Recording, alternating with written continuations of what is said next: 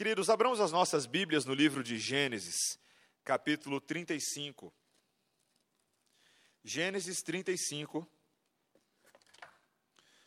a partir do primeiro versículo, e nós leremos neste primeiro momento até o versículo 15. Ouça com fé a leitura da palavra de Deus, este livro que tem nos transformado domingo após domingo e hoje mais uma vez, como ouvimos do, do nosso presbítero Sabino na oração, essa palavra que é a voz do próprio Deus para a nossa edificação e para o nosso crescimento. Gênesis 35. Disse Deus a Jacó: Levanta-te, sobe a Betel e habita ali. Faze ali um altar ao Deus que te apareceu quando fugias da presença de Esaú, teu irmão. Então disse Jacó à sua família e a todos uh, que com ele estavam: Lançai fora os deuses estranhos que há no vosso meio Purificai-vos e mudai as vossas vestes. Levantemo-nos e subamos a Betel. Farei ali um altar ao Deus que me respondeu no dia da minha angústia e me acompanhou no caminho por onde andei. Então deram a Jacó todos os deuses estrangeiros que tinham em mãos e as argolas que lhes pendiam das orelhas. E Jacó os escondeu debaixo do carvalho que está junto a Siquém. E tendo eles partido, o terror de Deus invadiu as cidades que lhes eram circunvizinhas, e não perseguiram aos filhos de Jacó. Assim Jacó, a luz chamada Betel. Perdão, assim Jacó chegou à luz chamada Betel, que está na terra de Canaã, ele e todo o povo que com ele estava. E edificou ali um altar e ao lugar chamou El Betel, porque ali Deus se lhe revelou quando fugia da presença de seu irmão.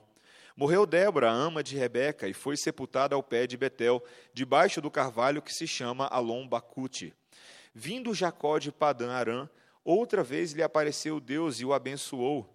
Disse-lhe Deus: O teu nome é Jacó. Já não te chamarás Jacó, porém Israel será o teu nome. E lhe chamou Israel. Disse-lhe mais: Eu sou o Deus Todo-Poderoso.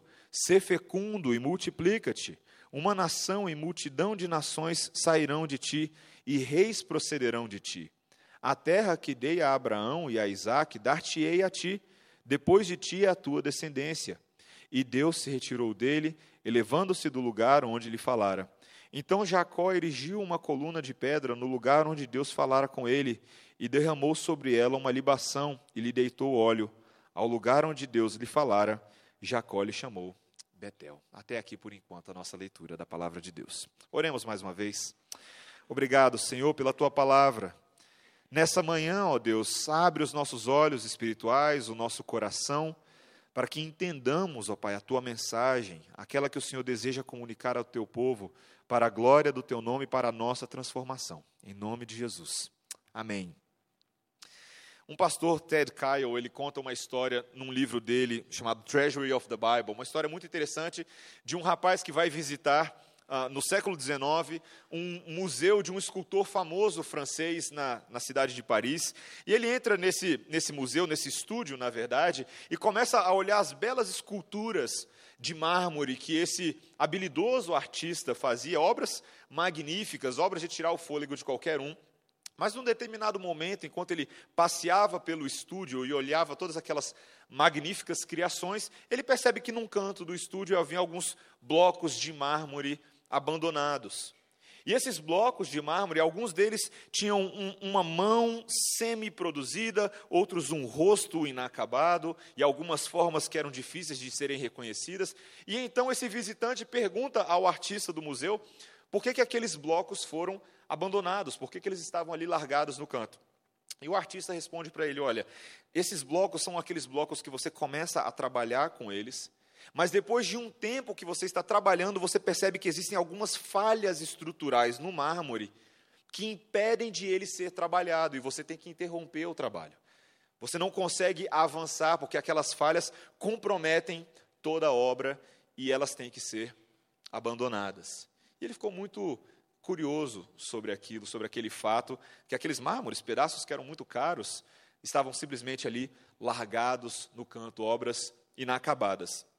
Queridos, a sensação que nós temos quando nós lemos a história de Jacó é um pouco de mármores, pedaços de mármore abandonados no canto de um estúdio.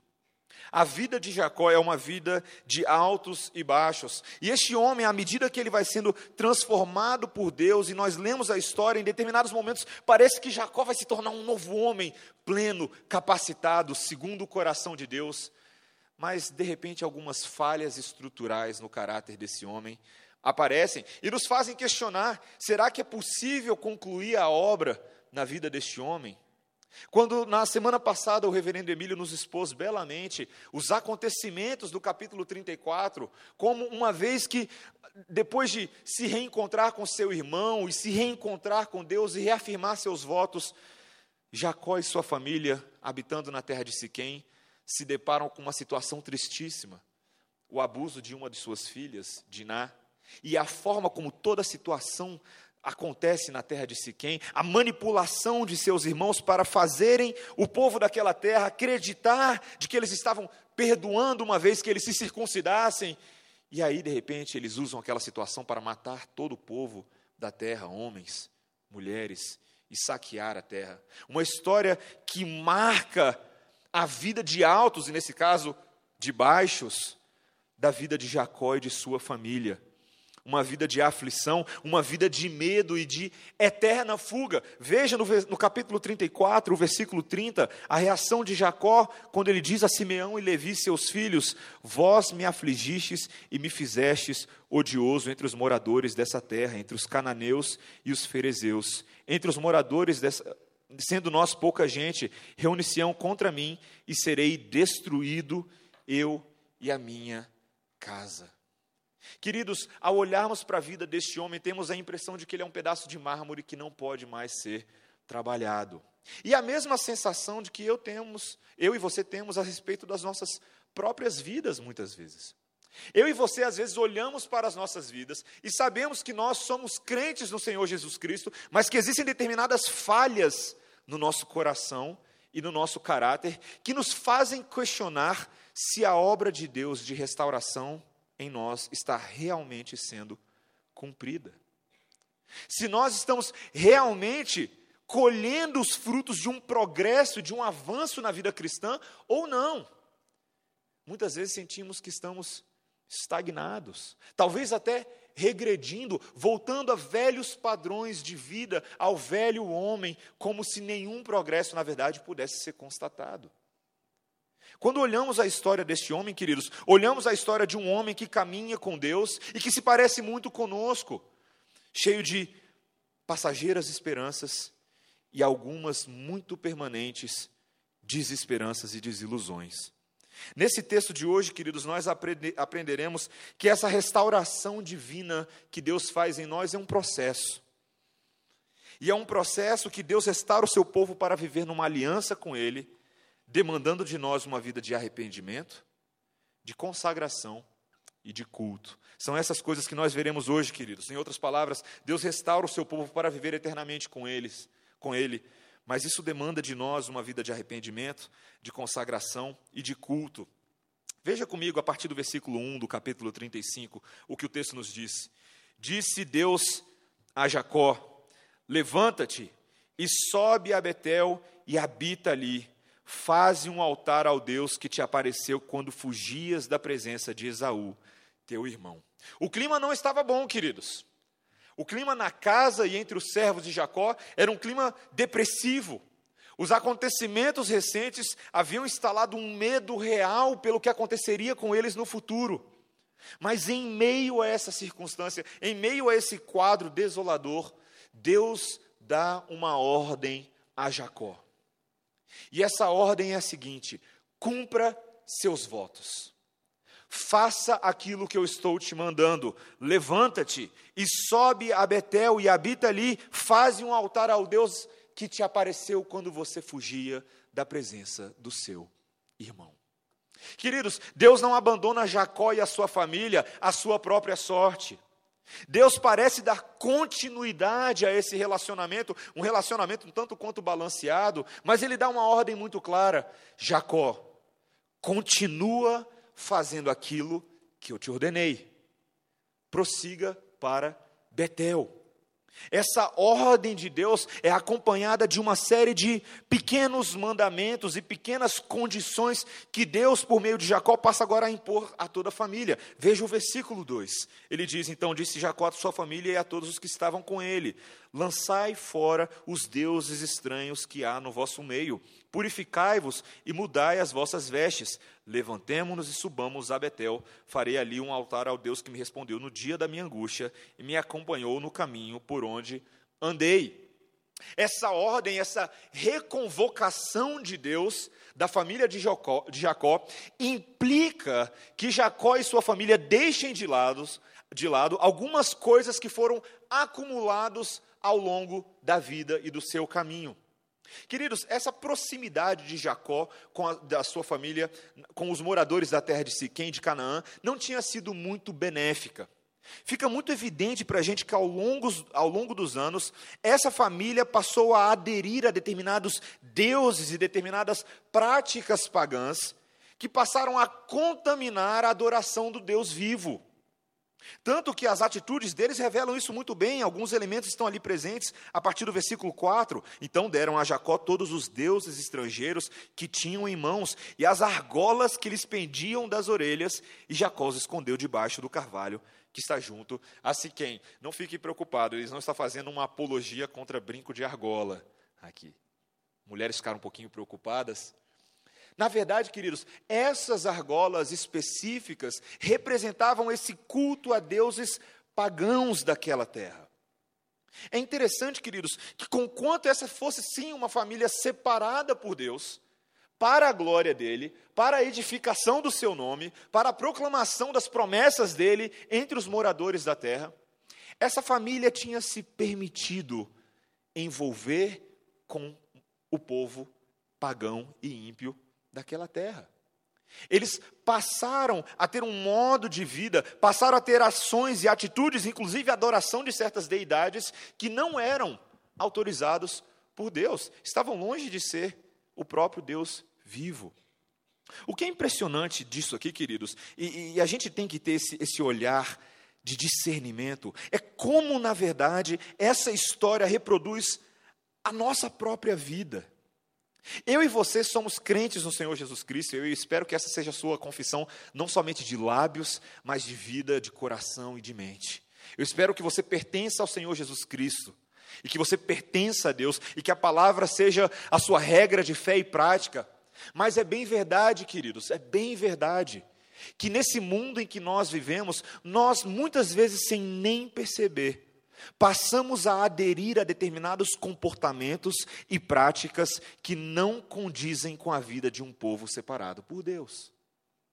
Talvez você não ache que você tem um Deus em casa, uma, uma estatuazinha que você coloca em cima da geladeira, mas nós passamos muitas vezes a viver uma vida idólatra. Moisés, ao registrar essas palavras inspiradas por Deus, ele sabia muito bem para que público ele estava se dirigindo. Afinal de contas, quem eram os primeiros leitores do livro de Gênesis? O povo de Israel no deserto. E queridos, dificilmente você vai encontrar na Bíblia um povo que foi registrado de maneira mais idólatra do que o próprio povo de Israel. Quando chega lá em 1 Coríntios, Paulo reconhece a dificuldade que o povo de Deus teve no passado de se manter fiel a Deus e se manter fiel ao pacto de Deus. E lá em 1 Coríntios 10, ele traz uma advertência séria do que esse povo idólatra deveria representar para nós. Quando em 1 Coríntios 10, versículo 6, ele diz: Ora, essas coisas que aconteceram com o povo de Israel se tornaram exemplos para nós, a fim de que não cobicemos as coisas más como eles cobiçaram. Não vos façais, pois, idólatras, como alguns deles, porquanto está escrito: o povo assentou-se para comer e beber e levantou-se para divertir-se. É interessante que a forma de idolatria que Paulo traz em 1 Coríntios é o entretenimento. Você acha que o entretenimento é uma idolatria dos nossos dias? Eu tive a oportunidade de morar quatro anos nos Estados Unidos e uma coisa que eu percebia na cultura americana é que um dos maiores ídolos era o esporte. O americano adora o seu futebol americano, o seu beisebol, o seu basquete, até o seu futebol, ultimamente. E não somente eles gostam, mas são fissurados com essas coisas. Essas coisas penetraram a vida da família e da sociedade de uma forma que no final de semana, queridos, as famílias saem de casa na sexta-feira à noite, muitas vezes para montar barracas na frente dos estádios de futebol americano para assistir um jogo que vai acontecer apenas no outro dia seguinte, à noite.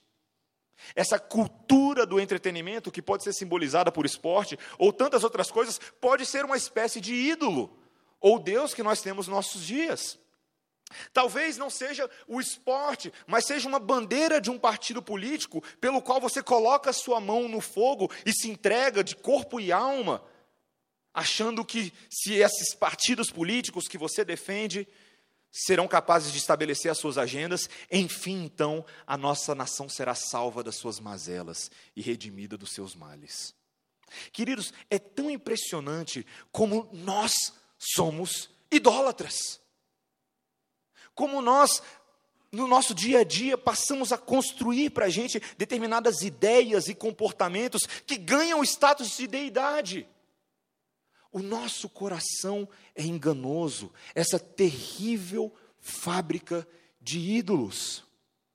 E o que nós vemos na história de Jacó, queridos, é que muitas vezes, para nós retornarmos para o caminho de Deus, nós de fato nos arrependemos das nossas obras más e cumprirmos os nossos votos, nós devemos intencionalmente olhar para as nossas vidas e avaliar que ídolos estão presentes lá.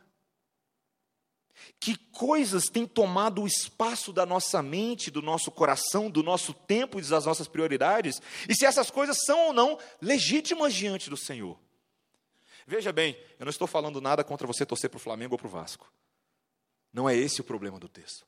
O problema, queridos, é que nós temos essa terrível capacidade de pegar as coisas criadas e conferir a elas status de criador. Essa tem sido um dos maiores problemas da humanidade, é retratado ao longo de todas as Escrituras.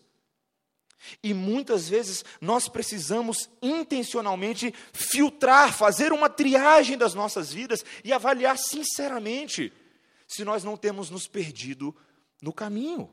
Podemos estar aqui muitas vezes, todos os domingos, de corpo presente, e até gostar de uma pregação boa e encostar na cadeira e falar assim: hum, gostei de ouvir isso. Mas é necessário, queridos, que como servos de Deus, nós busquemos santificação e reconsagração a Deus esse ato de nos voltarmos continuamente. Nesse caso, no texto, nós vemos argolas que pendiam das orelhas. E aqui vale uma pequena observação a determinadas práticas e comportamentos que às vezes nós não vemos mal nenhum.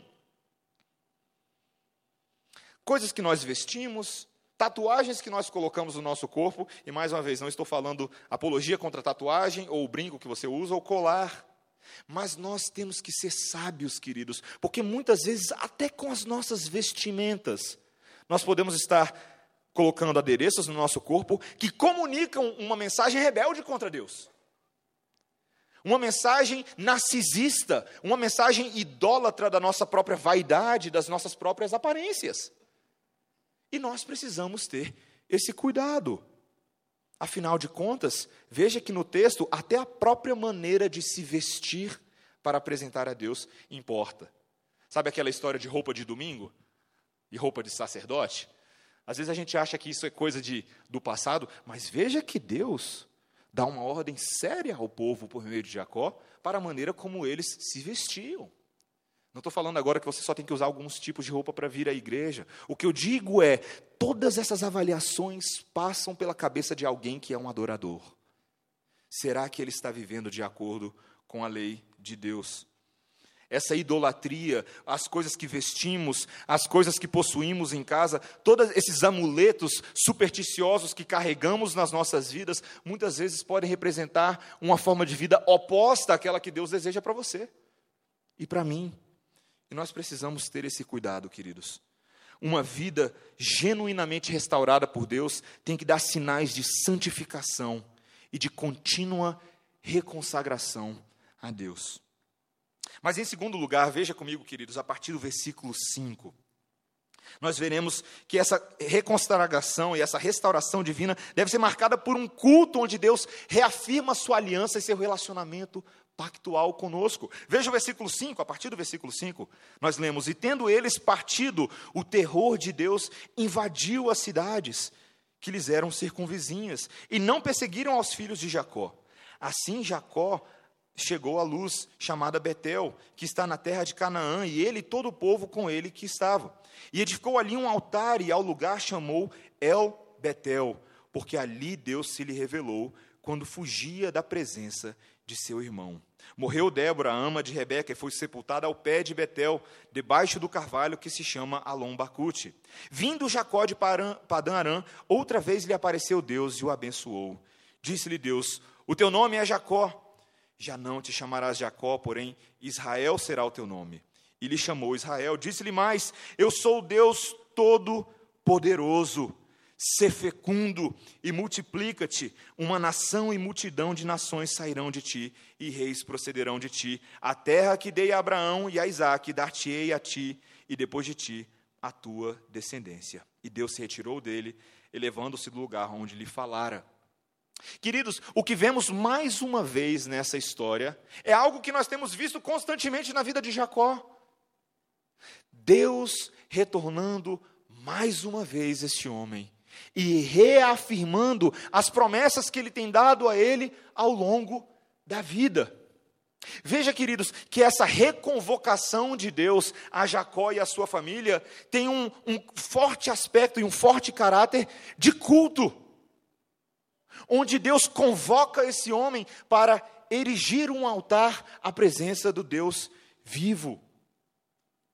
Vocês percebem como é interessante que Deus ele começa a tratar desse homem, não simplesmente solucionando os seus problemas imediatos, os problemas da sua família, mas convocando ele a adorar. E é no contexto da adoração, é nesse pano de fundo, onde Deus começa a implementar as promessas que ele garantiu para Jacó que daria. Lembre-se que ao longo de toda a sua vida, desde lá de trás, quando ele fugia do seu irmão, Deus garantiu para Jacó que ele seria o seu Deus e o protegeria. Mas Jacó agora estava diante de uma situação complicada, meus irmãos. Ele estava em conflito e em desavença com o povo daquela terra. Porque afinal de contas, aquilo que os seus filhos fizeram era terrível. Você lembra da história na semana passada?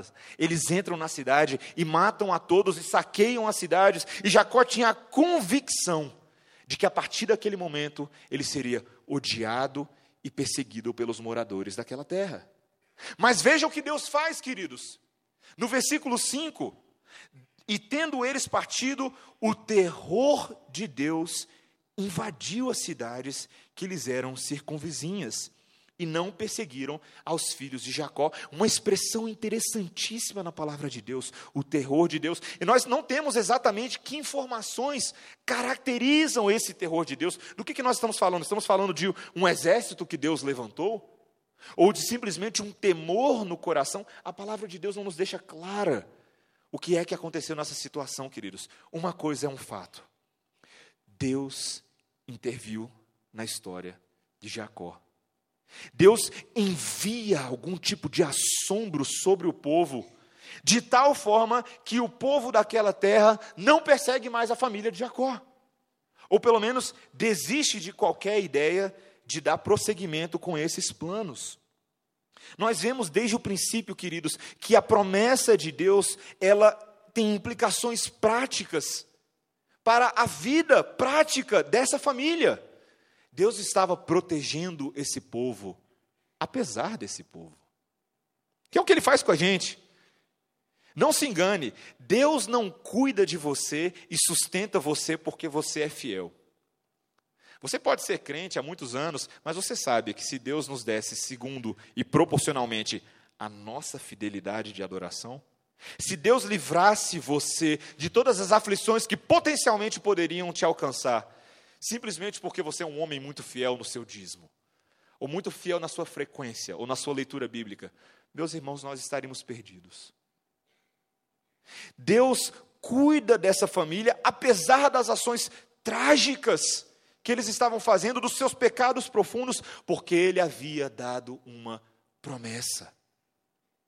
E essa promessa, queridos, é manifestada de inúmeras formas. Veja que no versículo 9 ele diz: O teu nome é Jacó, mas não te chamarás mais Jacó, te chamarás Israel. Essa palavra Israel, que num passado simbolizava uma conotação tanto negativa da batalha deste homem com Deus, agora ganhava um significado mais positivo. Estava atrelado ao pacto eterno e permanente que Deus fazia com Jacó. Tem a ver com a mudança de caráter desse homem. E não apenas ele muda o nome de Jacó, mas Deus fornece a Jacó um novo nome do próprio Deus. Ele se apresenta a Jacó nesse texto como El Shaddai. Veja o que o texto diz no versículo 10, no versículo 11: Disse-lhe mais: Eu sou o Deus Todo-Poderoso. Essa palavrinha que eu sei que você já ouviu antes, e quem estava na escola dominical semana passada ouviu, a palavra El Shaddai, o Deus que tem poder para cumprir cabalmente cada uma das coisas que ele prometeu. Queridos, mais uma vez, Deus estava restaurando a confiança de Jacó, não nas circunstâncias, mas na promessa de Deus e no seu caráter maravilhoso. Ele está dizendo: Jacó, se depender de você e depender da sua família, sua vida vai ser um desastre. Mas ainda bem que você não está relegado à sua própria sorte, você não está nas suas próprias mãos, você está nas mãos do Deus Todo-Poderoso. É o Shaddai. A alegria do povo de Deus decorre não da nossa fidelidade ou da nossa capacidade de nos mantermos fiéis, mas porque estamos nas mãos do Deus Todo-Poderoso. Você crê nisso, meu irmão? Você crê que quando nos reunimos para adorá-lo e quando de, maneira simbólica erguemos um altar de adoração ao Deus vivo, nós estamos na presença do Deus Todo-Poderoso, o Deus que nos sustenta, o Deus que nos alegra, o Deus que cuida de nós e nos livra e nos conduzirá e perseverará conosco até o dia final? Você crê nisso? Tem sido essa a alegria, o arrimo da sua sorte, o seu refúgio? Tem sido esse Deus Todo-Poderoso. Deus se revela a Israel. E ele passa, mais uma vez, a afirmar cada um dos pontos da promessa que ele havia entregue primeiro a Abraão, depois ao seu pai Isaac e depois a Jacó. Essas promessas, queridos, estão devidamente, adequadamente encaixadas nesse contexto de culto solene e doméstico que Jacó passa a prestar a Deus com sua família. Nós precisamos, eu e você, ampliar a nossa teologia do culto, queridos. Nós precisamos ter uma compreensão melhor do que nós viemos fazer aqui hoje. E do que nós fazemos quando cultuamos a Deus, não somente nesse espaço solene e público, mas quando cultuamos a Deus também no contexto da nossa família, no nosso culto doméstico, porque afinal de contas, o que eles estão fazendo aqui é um culto doméstico. Jacó reúne a sua família e fala: abandone os deuses, vista uma roupa melhor e vamos cultuar a Deus. Você percebe que é justamente o culto que Deus ordena a Jacó, o meio pelo qual a família de Jacó agora será distinta do povo daquela terra? A forma como Deus irá proteger as ideias, Deus irá proteger o caráter, Deus irá proteger o comportamento e Deus protegerá a sua própria doutrina no seio dessa família. Queridos, cenas da minha infância que eu nunca me esqueço são quando meu pai e a minha mãe chamavam eu e meu irmão e a gente podia estar fazendo qualquer coisa, jogando videogame, fazendo alguma coisa, e eles falaram: Para o que você está fazendo agora, porque agora é a hora do cultinho. Você já fez um cultinho na sua casa? Não sei se você já teve essa oportunidade. O cultinho, eu ia para o quarto do meu pai e da minha mãe, e a gente deita na cama deles, e a gente começava primeiro a cantar algumas músicas. Músicas que eu e meu irmão conhecíamos, ou músicas que nós cantávamos na igreja. E, queridos, era um momento um pouco engraçado, eu confesso para vocês. Era muito estranho, às vezes, fazer em casa aquilo que eu fazia na igreja, porque na minha cabeça de criança eu pensava, o que a gente faz na igreja, a gente faz na igreja, e o que a gente faz em casa é um pouco estranho fazer aqui. Mas, queridos, Deus passou a cultivar no meu coração e no coração do meu irmão um certo temor por aquele momento, um temor sadio, um respeito bom por sentar com os meus pais e abrir algum determinado livro de histórias bíblicas que eles possuíam e ler essas histórias. E eu lembro de momentos cruciais na minha vida que eu, como criança, eu sabia muito bem o que, que estava acontecendo ali. Eu entendia que Deus estava falando comigo, por meio daquela atitude de culto na nossa casa. Mais velho, eu fui confrontado novamente com essa realidade do cultinho bíblico, quando, uma vez morando nos Estados Unidos, vocês conheceram o pastor Elias, que veio pregar aqui na, na Conferência Missionária Jovem, e todas, perdão, Conferência Missionária, não jovem. É, e todas as vezes que eu ia à casa do pastor Elias, lá nos Estados Unidos, e ele tinha várias netas e, e, filhos, mas todas as vezes que nós íamos lá, ele fazia questão de tirar os instrumentos para fora e dar um instrumento para cada uma das netas. Elas eram pequenininhas, elas nem sabiam o que elas estavam fazendo, uma tocando bongô, outra batendo nas cordas do violão, mas eles iam cantar algumas músicas, e após cantar algumas músicas, ele pegava a palavra de Deus e pedia silêncio a todos e lia a palavra de Deus e aplicava. E eu ficava notando, eu e Débora sentados, ficávamos notando a reação das netas, apenas olhando para ele e tentando absorver aquele conteúdo, mesmo que elas não entendessem tudo, mas elas estavam ali bebendo da fonte da palavra de Deus. E aquilo me trazia tremendo encorajamento, irmãos. Tremendo encorajamento. E esse exemplo deveria nos trazer encorajamento quando cultuamos a Deus, não apenas no domingo, mas quando vivemos uma vida de culto contínuo a Deus, somos encorajados nas promessas dEle. Podemos ser gratos porque Deus nos livra quando fugimos em situações de perigo, quando Ele nos livra, quando Ele nos dá a Sua graça e a Sua proteção. É neste contexto de culto familiar e público em que Deus nos corrige em que Deus nos disciplina, em que Deus forma em nós um caráter batalhador no Evangelho, em que Deus nos amadurece. E é nesse contexto, queridos, que somos relembrados de promessas eternas, de coisas que vão além de nós, de coisas que apontam para um El Shaddai, um Deus todo-poderoso, cujo, propósito imutável não será abalado. A nossa esperança de sermos restaurados e podermos ter um arrependimento genuíno e de colher os frutos de um Deus poderoso que trabalha em mármore difícil para o esculpir, é porque o nosso Deus tem poder para fazê-lo. Nosso Deus tem poder para nos transformar. E essa história se encerra, queridos, nesses últimos versículos, a partir do versículo 16 apontando para o nosso último grande ponto, de que Deus cela a nossa restauração, porque Ele continua realizando os seus propósitos eternos. Veja o versículo 16.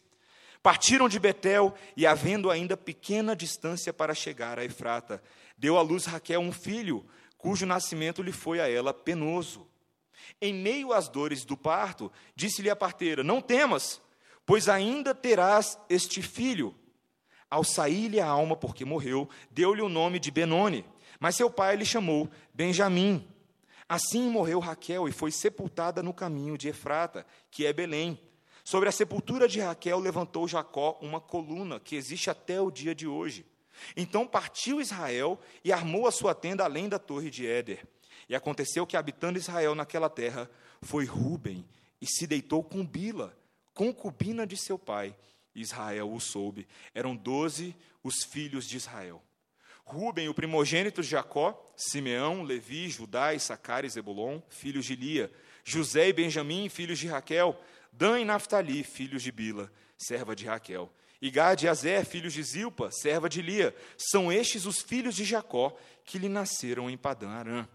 Veio Jacó a Isaque, seu pai, a Manri, a Kiriat Arba, que é Hebron, onde peregrinaram Abraão e Isaac. Foram os dias de Isaac 180 anos. Velho e farto de dias, expirou Isaac e morreu, sendo recolhido ao seu povo. E Esaú e Jacó, seus filhos, o sepultaram. Essa passagem maravilhosa das Escrituras, queridos, se encerra com este grande encerramento de um ciclo maravilhoso nas Escrituras. O ciclo patriarcal, patriarcal de Isaac. Este homem que agora, em idade avançada, morre e deixa um legado. Um legado que talvez eu e você podemos não estar muito orgulhosos, e nem o próprio Jacó muito orgulhoso, da vida turbulenta pela qual ele passou, mas um legado de qualquer maneira. Estes eram os filhos do seu rebento. Mas havia bênção nessa história, queridos. O texto encerra com a ideia de que quem o sepultou não foi apenas Esaú. Quem sepultou Isaac não foi apenas Jacó, mas foram os dois juntos. Veja que ao longo dessa família, ao longo dessa vida conturbada de Isaac, Deus estava fazendo algo maravilhoso nessa família, algo que muitas vezes passa invisível aos nossos olhos, mas Deus estava, sim, promovendo aquela reconciliação que ele avisara muitos capítulos antes. Jacó e Esaú se juntam e sepultam seu pai. E a história nos dá este início de uma outra grande história. O início da história das doze tribos de Israel, representados aqui nessas figuras cruciais dos filhos de Jacó: Ruben, Simeão, Levi, Judá, Issacar, Zebulon, José, Benjamim, Dan, Naphtali, Gade, Azer. Todos esses eram os filhos de Jacó que nasceram em Padanã. Essa história, essa grande transição no livro de Gênesis, nos aponta para muitas outras aventuras e muitos outros distúrbios que vão acontecer. Mas ao mesmo tempo, queridos, já temos a sinalização de tragédia. Veja o versículo 22. E aconteceu que, habitando Israel naquela terra, foi Ruben e se deitou com Bila, concubina de seu pai. Israel o soube. Você percebe, queridos, que os malefícios colhidos por uma vida de constante idolatria e de constante erros, em que Jacó passa para os seus filhos, as dificuldades do seu próprio caráter, resultam em filhos que agem exatamente como os pais. Você sabe o que é mais chocante do fato de Rubem ter deitado com Bila? É que um capítulo atrás, queridos, os filhos de Jacó ficaram indignados quando um homem de outra terra se deita com a sua irmã. E nós aqui vemos esses mesmos homens concordando com um relacionamento fora do casamento.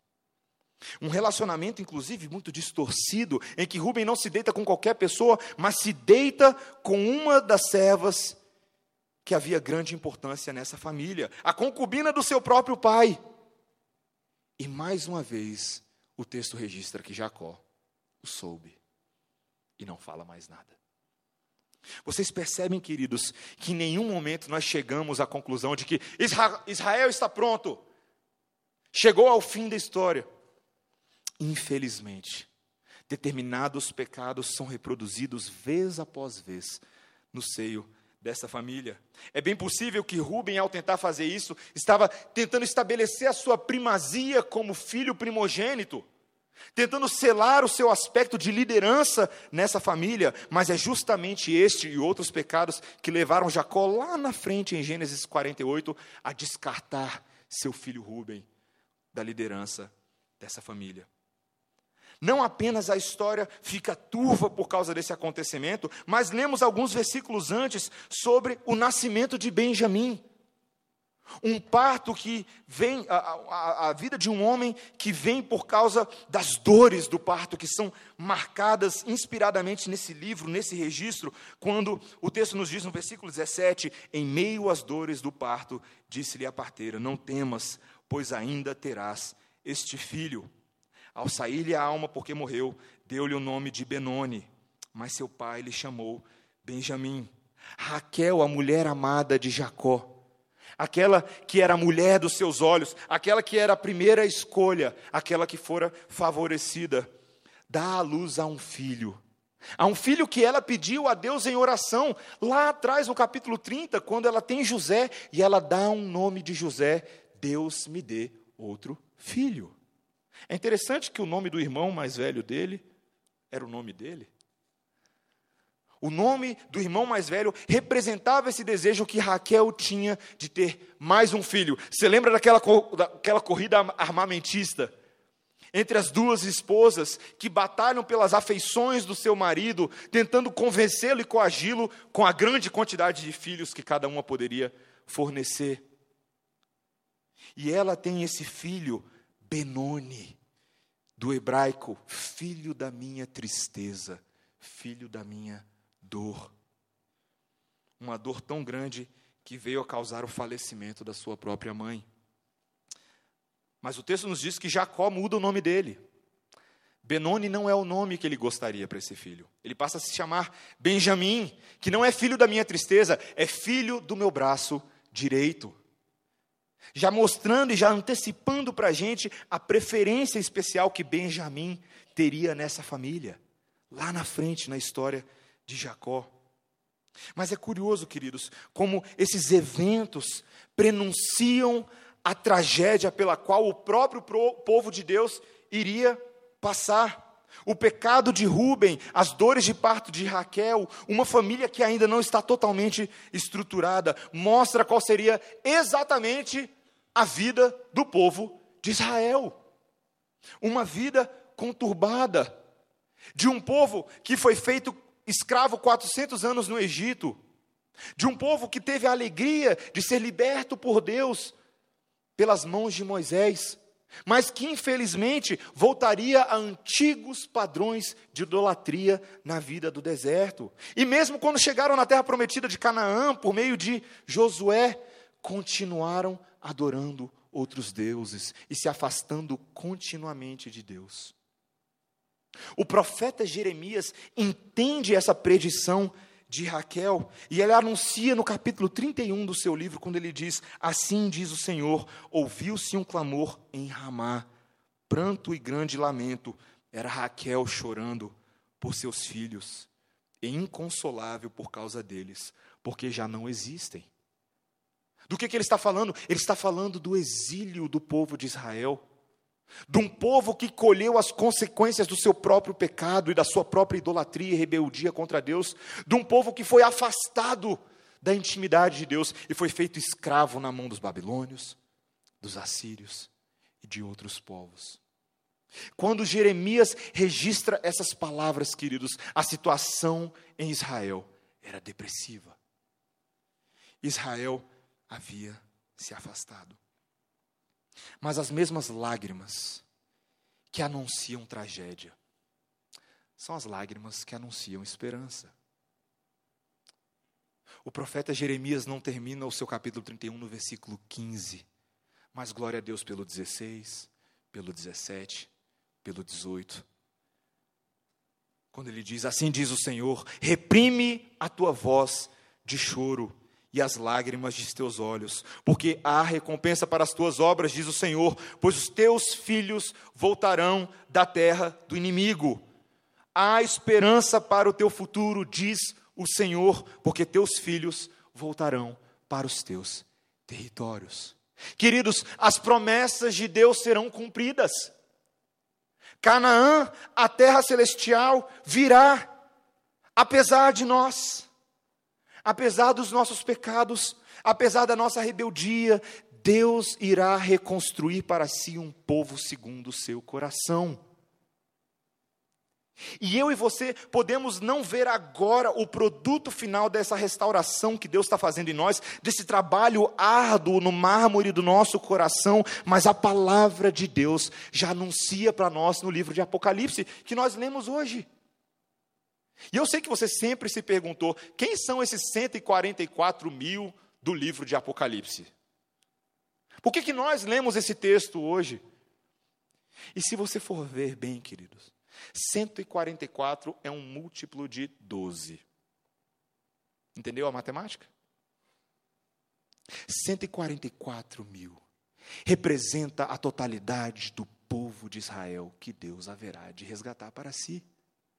Não um povo literal, não um número literal de 144 mil, mas a representatividade de cada uma das tribos de Israel. Esse Israel celestial, esse povo de todas as tribos, nações e raças, esse povo que se assenta nessa manhã de culto na igreja presbiteriana semear. Esse povo que se assenta hoje, adora e levanta as mãos a Deus em outras igrejas na cidade de Brasília. Esse povo que será feito noiva perfeita e imaculada, não por minha causa e por sua causa, mas por um causa de um Deus que é fiel às suas promessas. Queridos, é bem provável que eu e você, quando olhamos para o nosso coração, vemos esse mármore cheio de impurezas e nos perguntamos: será que seremos transformados? Você olha para pecados na sua vida, você se compara com Jacó e com outros homens das Escrituras e você fala: eu faço as mesmas coisas. Eu consinto com os mesmos males, eu persisto nos mesmos erros, eu falo as mesmas palavras torpes, eu penso nas mesmas coisas inapropriadas. E muitas vezes essa constatação de quem nós somos nos causa desesperança e espanto. Ficamos nos perguntando se realmente Deus está agindo em nós. Queridos, meu desejo nessa manhã é que você olhe para a palavra de Deus. Tira o olho de você por um segundo. Tira o olho dos seus pecados por um segundo. Tira o olho do seu passado por um segundo e olhe para Deus. Olhe para El Shaddai. Volte-se com fé para o Deus das promessas. Olhe para a promessa de que sim, meu irmão, eu e você estamos sendo restaurados. De que Deus está fazendo uma obra que muitas vezes é invisível aos nossos olhos, mas Ele pede de nós: abandone os seus ídolos. Vista-se de maneira adequada e cultue ao Deus da tua salvação. Não fique estagnado achando que os seus pecados deveriam te engessar. Muito pelo contrário, queridos, abrace a cruz do Calvário, onde os nossos pecados foram pregados e você saiu livre. Na história de Jacó, queridos, vemos esperança. Esperança de um Deus que irá salvar e restaurar a todo o seu povo. Eu sei que você olha para as manifestações que estão tendo ali fora e se pergunta: será que Deus ainda está no controle? Será que Deus ainda está agindo no nosso país? Está! Está porque Ele prometeu colher para si pessoas de todos os países, inclusive do Brasil, por incrível que pareça. A nossa esperança não está em nós, meus irmãos.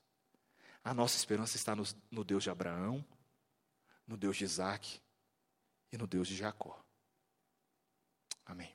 Vamos orar.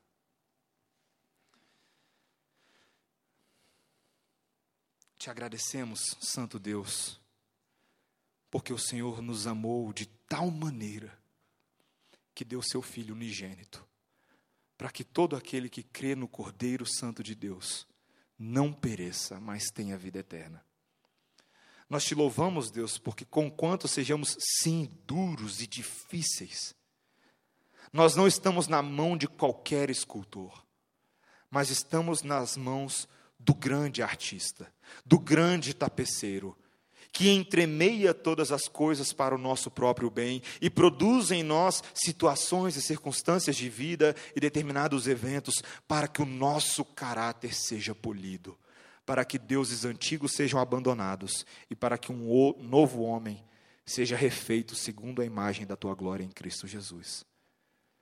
Nós te pedimos, Deus, que nós de maneira alguma venhamos a nos acostumar com o culto, onde o Senhor nos lembra das promessas e nos restaura.